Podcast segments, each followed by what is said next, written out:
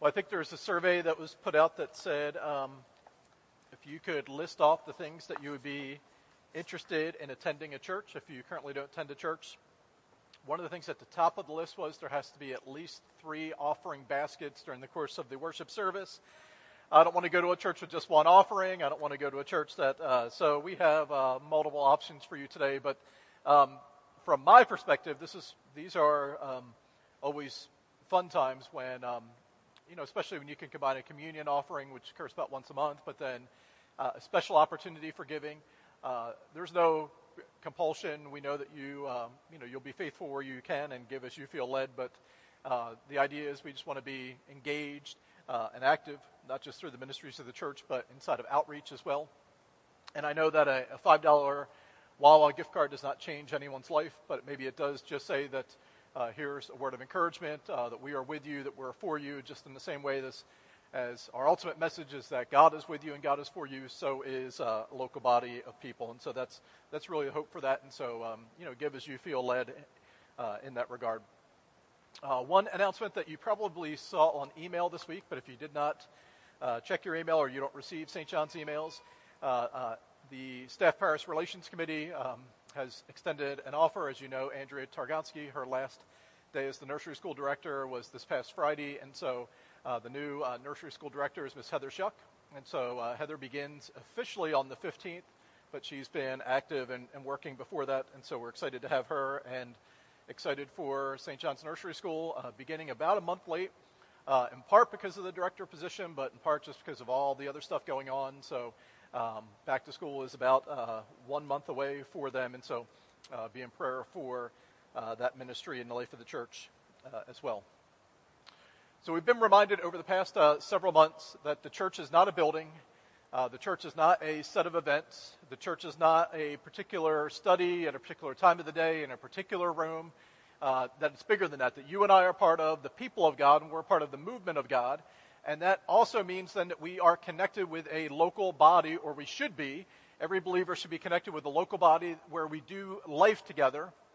We challenge one another, we sharpen one another, we equip one another, we serve together. In fact, those one another statements, there's about 10 of them throughout the New Testament that are regularly used of what it means to be in community and to be in Christ together.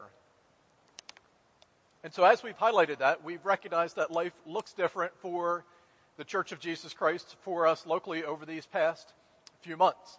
And so, relationships maybe are a tad bit more distant.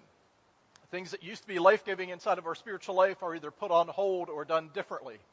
And while the church has never closed, there is a portion of what it means for us to be faithful followers of Christ that is attached to things and to people and to events that have not happened. And so it's been difficult because life is comprised of relationships and we are meant to do this thing one another, with one another, uh, for one another, in one another. And so as we go uh, kind of back to the fall, this would be a, typically a time of the year where we would focus on uh, relaunching inside of the fall months. And so we would have a back to school blessing, a backpack blessing, we used to call it, but there's a little bit less backpacks this year than on, on a normal year. And so uh, back to school blessing, we're still going to do that. We would have kind of a, a launch Sunday or a vision Sunday. And uh, so this year, really, uh, I've chosen just to kind of focus our time together over these next uh, three weeks, including today, uh, under this uh, heading of what it looks like to prioritize your faith this fall. To prioritize faith this fall because uh, these things are different, and, and we walked through March and April and May thinking that this was just a season that we were going to get through, and so the church is going to shut down for three weeks. Or maybe, you know, there's going to be an extended season where we're not going to meet. And then it was summer, and, and summer is different anyway, so we did the best that we could. But now as we head back to the fall, there's the reality that things are still different with no necessarily end date of when it's going to be back to normal, if that even is a thing that's going to happen. And so, what does it look like for us then as a local church uh, to go into the fall, recognizing that there is uh, a responsibility that we have to be faithful witnesses of Christ in our community? We have a responsibility also to place God first inside of our lives and to be people who grow and uh, to be people who prioritize worship and what it means to, to serve and be connected in life giving relationships. How do we continue to do that and intentionally do that inside of the situation that we're in? Your rhythms are disrupted. There are people that you're used to seeing that you don't see, or it's more difficult to see, or you see less often. We want to serve, but maybe the way in which you serve was to make a ministry happen that is currently on hold, and so we feel like we're just drifting. And so, heading into this fall, our goal is, as individuals, as families, as a local church, we don't want to just drift into waiting until whenever things get back to normal. We want to be intentional and proactive uh, about our faith. And so, over the past three or four weeks, this has kind of uh, sparked uh, this kind of language in me that is centered around this, what it means to prioritize faith for the fall. And there's been uh, several different things that I've come across or have thought about or even have written about. And the first I dimension is that we need to be intentional. This is not a time to drift. This is not a time to just, oh, I'll, I'll do whatever I feel like doing or, you know, whatever seems to be okay in the moment. That may have worked for us in the spring. It may have worked for us during the summer. But uh, as you know, fall, even this fall, there is something that begins to take root in us uh, that we get things back going, we get things back on track. And that's true inside of your spiritual life as well. So we want to be intentional uh, to prioritize faith inside of our lives. The second is we recognize that uh, no longer can we root our faith simply in events. Show up Wednesday night at 7 o'clock, and that's what it means to prioritize faith inside of your life. Programs, meaning if I could just be a part of something and I'm going to commit to something, it kind of makes it easier. Prioritize faith, then it means get here at this time in this place.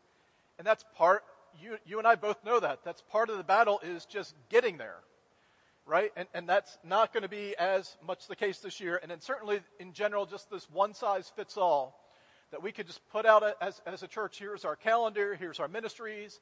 This is what we do. Come do it with us is not as much going to work this year. The other thing I've been thinking about is there's no grand reopening.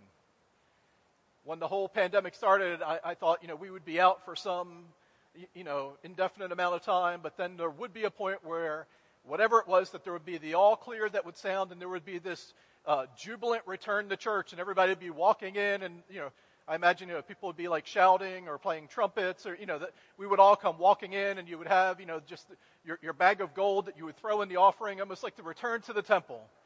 The exiled people have returned. Uh, the people who have been wandering in the desert, we finally reached the promised land, and just like you, you know, cross that golden shores and into the promised land. We would all come back. There, there would be a halo over my head that would not be the, the shine on top of my baldness. There, you know, there would just be this wonderful moment where we would be all back to church. Honestly, in my mind, I thought that that would be next Sunday, September 13th. Get through the summer, you get past Labor Day, September 13th, you could not contain the number of people who would be in this room and the, and the rejoicing and, and everything would be wonderful. And you know that's not what's happening. Instead, our reopening is, well, you know what it looks like because you're living it. Where maybe some of you were here six weeks ago that when we first opened the doors, you were ready. You felt comfortable. You put on the mask. You came to church. Some of you maybe you are, are here now for the second or third week. Maybe you missed a week in there.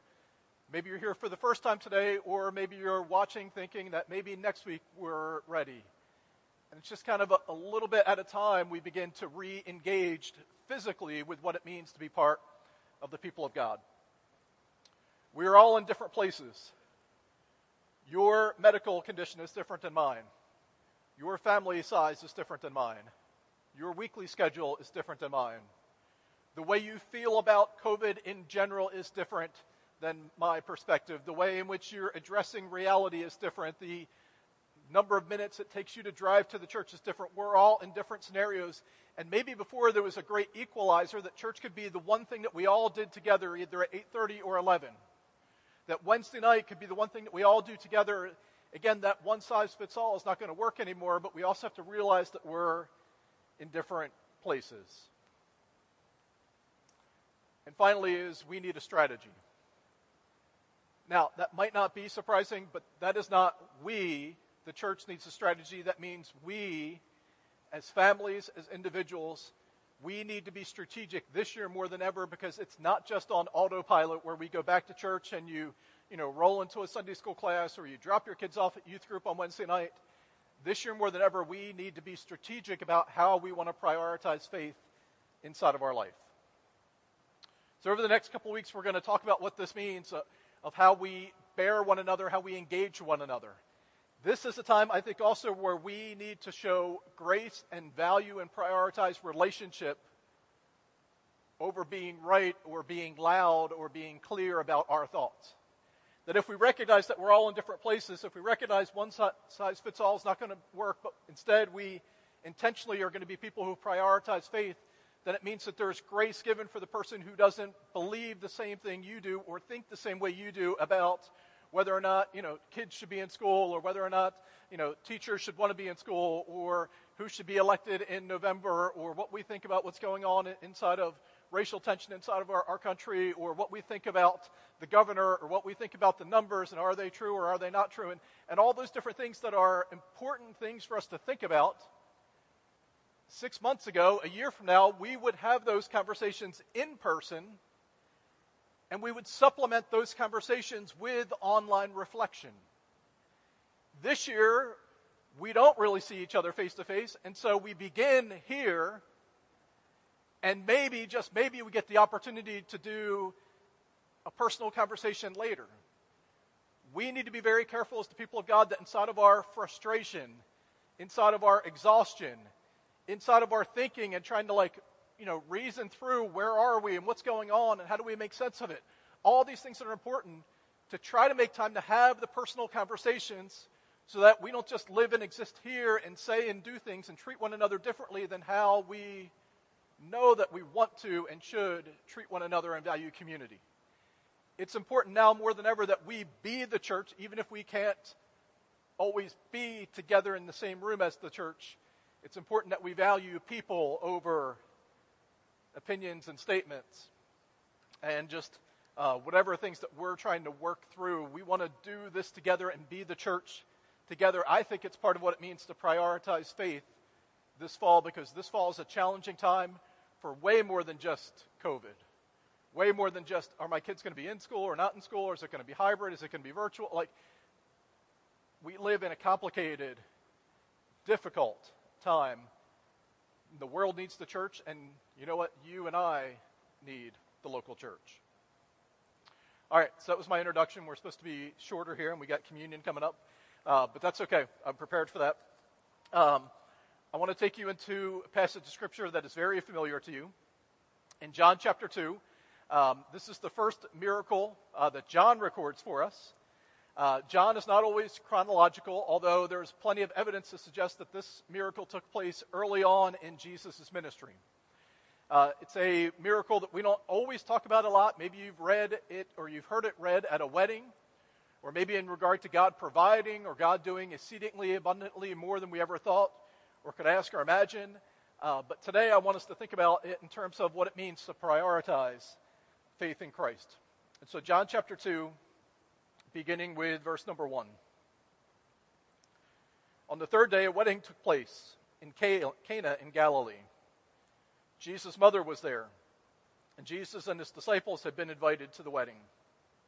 When the wine was gone, Jesus said to him, They have no more wine. Woman, why do you involve me? Jesus replied, My hour has not yet come. His mother said to the servants, Do whatever he tells you.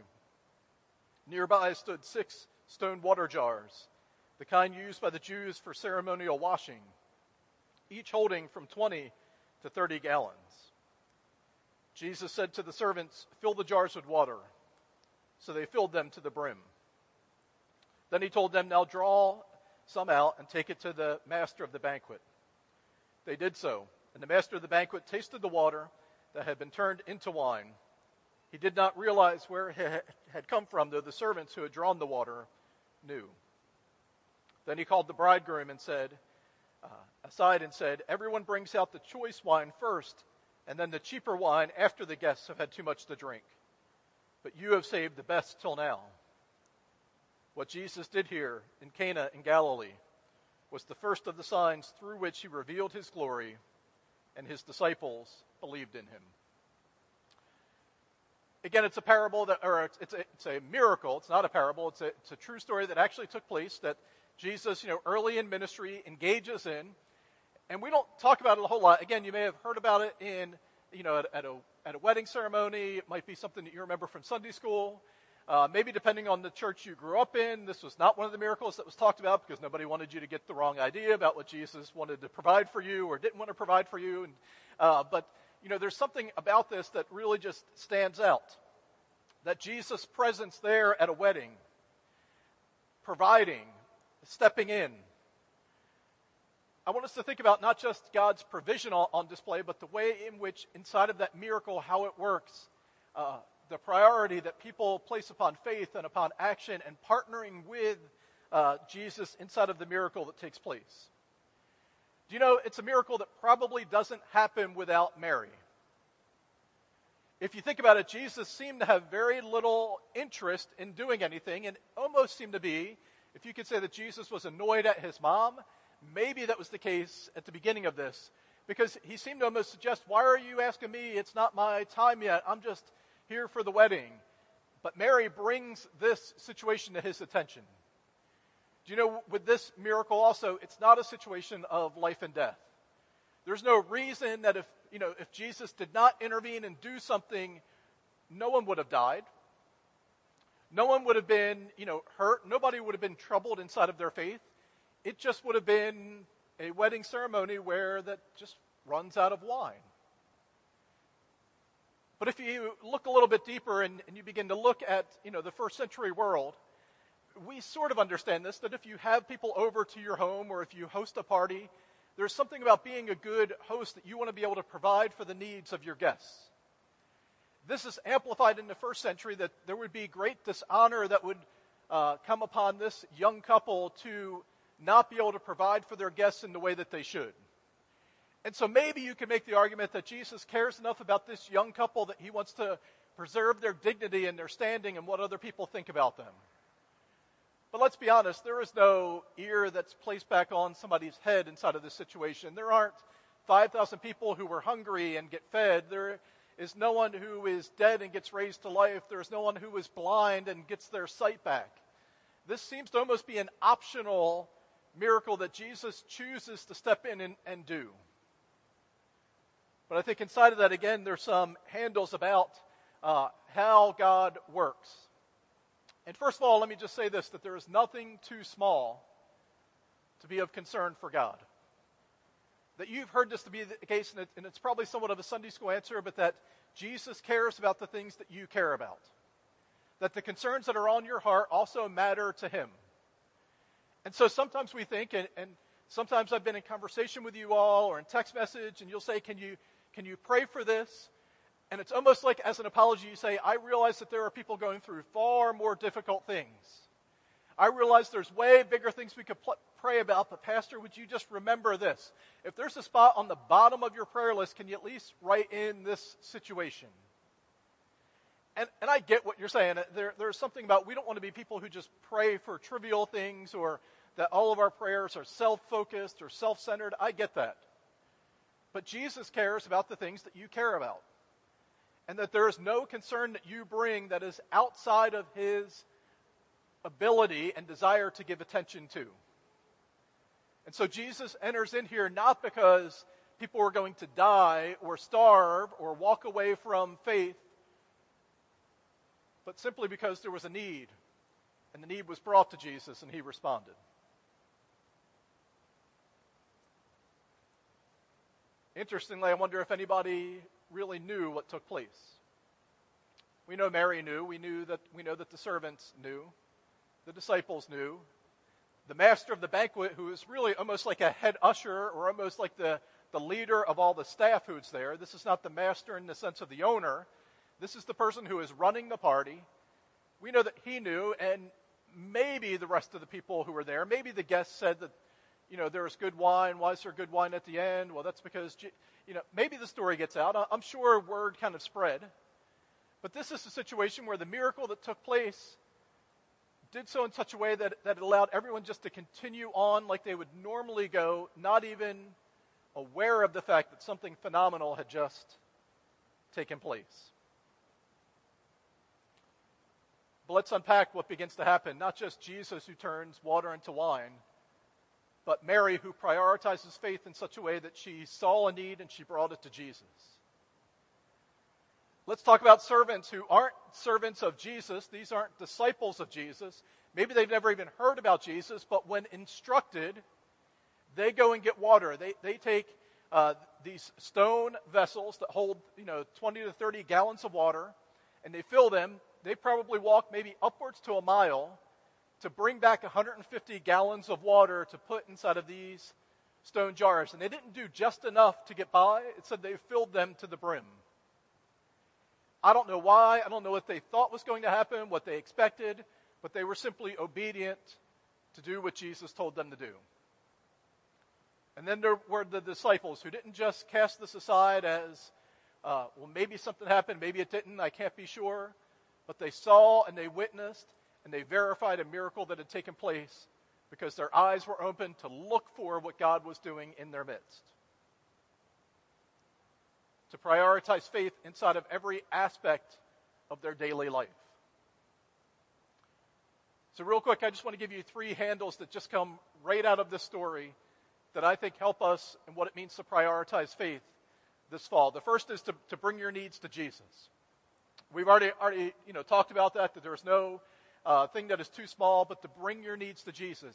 Again, this is an obvious thing, but how many times do we go everywhere else in the world with our needs, with our thoughts, with our problems, with our objections?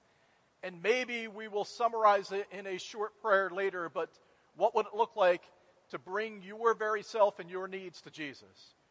Your emotions, your fears, your struggles, your concerns, your schedule, the places where you feel inadequate, not just to bring your, you know, next door neighbor who's got a hip surgery next week. Yes, pray for them, but, but to bring your very self and your deepest needs to Jesus because he cares for you.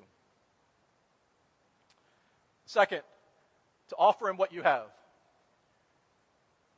And most of the time, what you have seems meager to the challenge that's in front of you. Most of the time, what you have doesn't seem enough, and it's certainly less than somebody around you that you think is way more prepared for, for the situation that you're in than you are. But time and time throughout Scripture, what God was able to do with and through someone who simply just offered him what they had, whether it was a little boy's lunch, whether it was the, the staff in, in the hand of a shepherd, whether it was someone who said, God, you placed me here and I'm going to seek to be faithful, just to offer him what you have. Because it's not about what you have or the quality or the quantity of what you have, but the willingness to offer what you have that paves the way for a miracle to take place. Never underestimate what God can do with six empty stone jars and a well that's a mile away to perform a miracle. And then this is the big one, and this is the, the one that I think takes us into the fall. And what we really need to do is not just to bring your needs, offer what you have, but then do what he tells you to do. Mary's advice is timeless. When she looks at the, the servants and she doesn't know what he's going to do, if he's going to do anything. Probably there's even a concern in her, th- in her heart if he can do something, even though we know Mary has faith in who Jesus is, but she probably doesn't know the answers, but she simply looks at them and says, just do what he tells you to do. That's the nature of Christian discipleship right there. When God speaks inside of your life, listen. When he prompts something, don't just explain it away as I know that I should, but it's so hard, and so many other Christians don't, and I wish that I could, but there's so many things. What if we just did what he told us to do? And sometimes, let, let me just give you a, a clue there that we pray and we wait for answers and we long for answers and we wish that God would speak. Why don't you start with Matthew chapter 1 and read through the end of John 21? And I think there's a bunch of different things that Jesus told us to do that we haven't completed yet. And so uh, if you're waiting on an answer, there's probably a few more things that he told you to do that we can work on in the meantime while we await his answer there. But to learn to listen and to learn to obey. A few months ago, and this was actually before the pandemic, but we made the statement that when life is at, a, at its worst, God is at his best. That when our routines vanish, when our resources run dry, when we don't know where to go to get the things that we need, when there's nowhere else to turn, God shows up.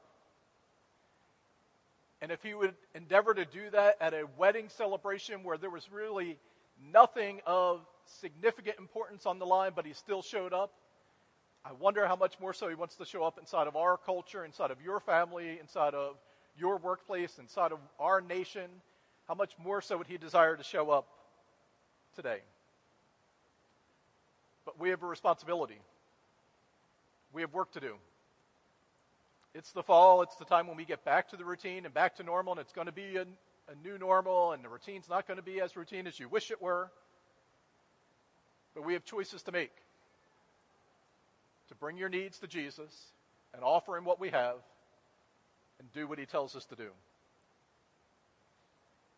He can take the ordinary and make it extraordinary. He can take the unpleasing and make it extravagant and remarkable. He can take what's lacking and turn it into that which is abundant. So, by design, this morning's message is general. It's somewhat vague, even. You could take those phrases and apply it to everything. Bring your needs to Jesus, offer him what you have, do what he tells you to do. But the reason it's vague in general is because, again, back in the beginning when I said we are all in different places. I don't have your schedule. I don't have your concerns or lack of concerns you know, about what's going on inside of COVID or our nation or whatever. We're all at different places in different backgrounds with different, different things going on inside of our lives. But I simply just want to ask you, what does it look like to prioritize your faith this fall? How will you worship? How will you grow inside of your faith? How will you connect in meaningful ways with life giving relationships and people that you can build into and people that can build into you? How will you serve? even to say, what do I want to look differently three months from now when we get ready to celebrate Christmas? What do I want to look different than it looks today? Two things as we close. The first is, in a couple of minutes, we're going to receive communion. And whether you're at home doing this or here, uh, I'm blessed to be able to, that we get to partake of this together in person today. Let me just give you a warning. Sometimes these things can be a little bit tricky. There is a wafer on top, there is juice below that. Sometimes when you pull this up, the first thing you see is the juice. Go ahead and take it. Jesus is not going to be mad at you if you take communion out of order. I'd much rather you do that than to try to like fidget around to get, to get the wafer out and throw grape juice on your neighbor. So uh, go ahead and open it. If you open the juice first, go ahead and drink it. There's a wafer in the little top part, but we're going to receive uh, the elements together in just a couple of moments.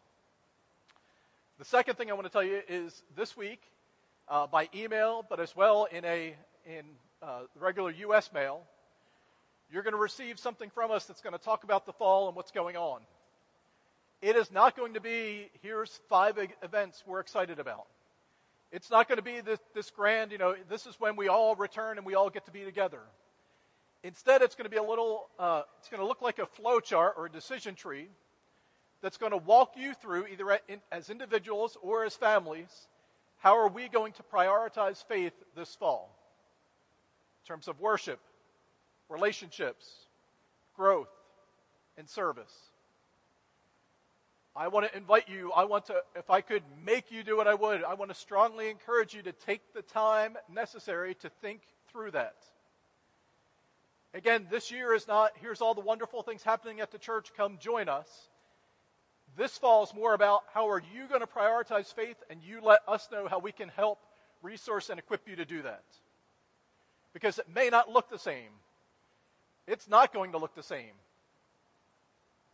And so the requirement is not for you to show up at this building three times a week to prioritize your faith. The, the priority is that you'll prioritize faith and then let us know how we can help you do that because we want to be faithful witnesses for Christ despite the situation inside of our world, despite what's going on, despite the level of access we have to one another. Like exiles out of Jerusalem or Israelites wandering in the desert. The situations are not optimal, but you still have the responsibility and the mandate, according to the gospel, to be faithful and responsive to the God who gave his life for you. And so, what's it look like to prioritize faith this fall? Communion today, it begins inside of that personal relationship. with you and your Savior, to con- connect with Him. And then, secondly, I think we need to be strategic and we need to have a plan. We don't want to just drift, but we want to be intentional about our faith. Let's pray together. God, I pray that you would take uh, this message, but even the other ways that you've been speaking inside of our hearts and inside of our minds, the things that we don't feel settled about, the things that we feel agitated or frustrated, even perhaps the hopes or the, or the dreams or the things we're excited about. And Lord, would you do the work to make this personal inside of our lives that we would make faith a priority? this fall in how we worship and in how we grow, how we connect with people, how we serve. Lord, that you would give us the particulars. And Lord, I pray that you would help us all to simply just do what you tell us to do. Lord, we're grateful for your broken body and your shed blood. We're grateful that at all times and in all places and all scenarios and cultures and pandemics and situations, Lord, that at all times and in all places, your grace is enough for us. And so this morning, the foundation or our faith in you is not what we can do, or it's not a particular event or thing that we feel impressed upon. The foundation of our faith is what you've already done and declared to be true of us. And so, God, I pray that you would meet us inside of these moments in the elements of communion. But I pray that you would also meet us as we sit and have conversations and put pen to paper and think about what the fall could look like. Lord, that in both settings that you would meet us. Father, we ask now that you would come that as we wrap up this service, that you would meet us here. Help us to recognize our need for you. And that in you and you alone, Lord, we find hope and we find life. Would you meet with us inside of these moments? We ask and pray in Jesus' name. Amen.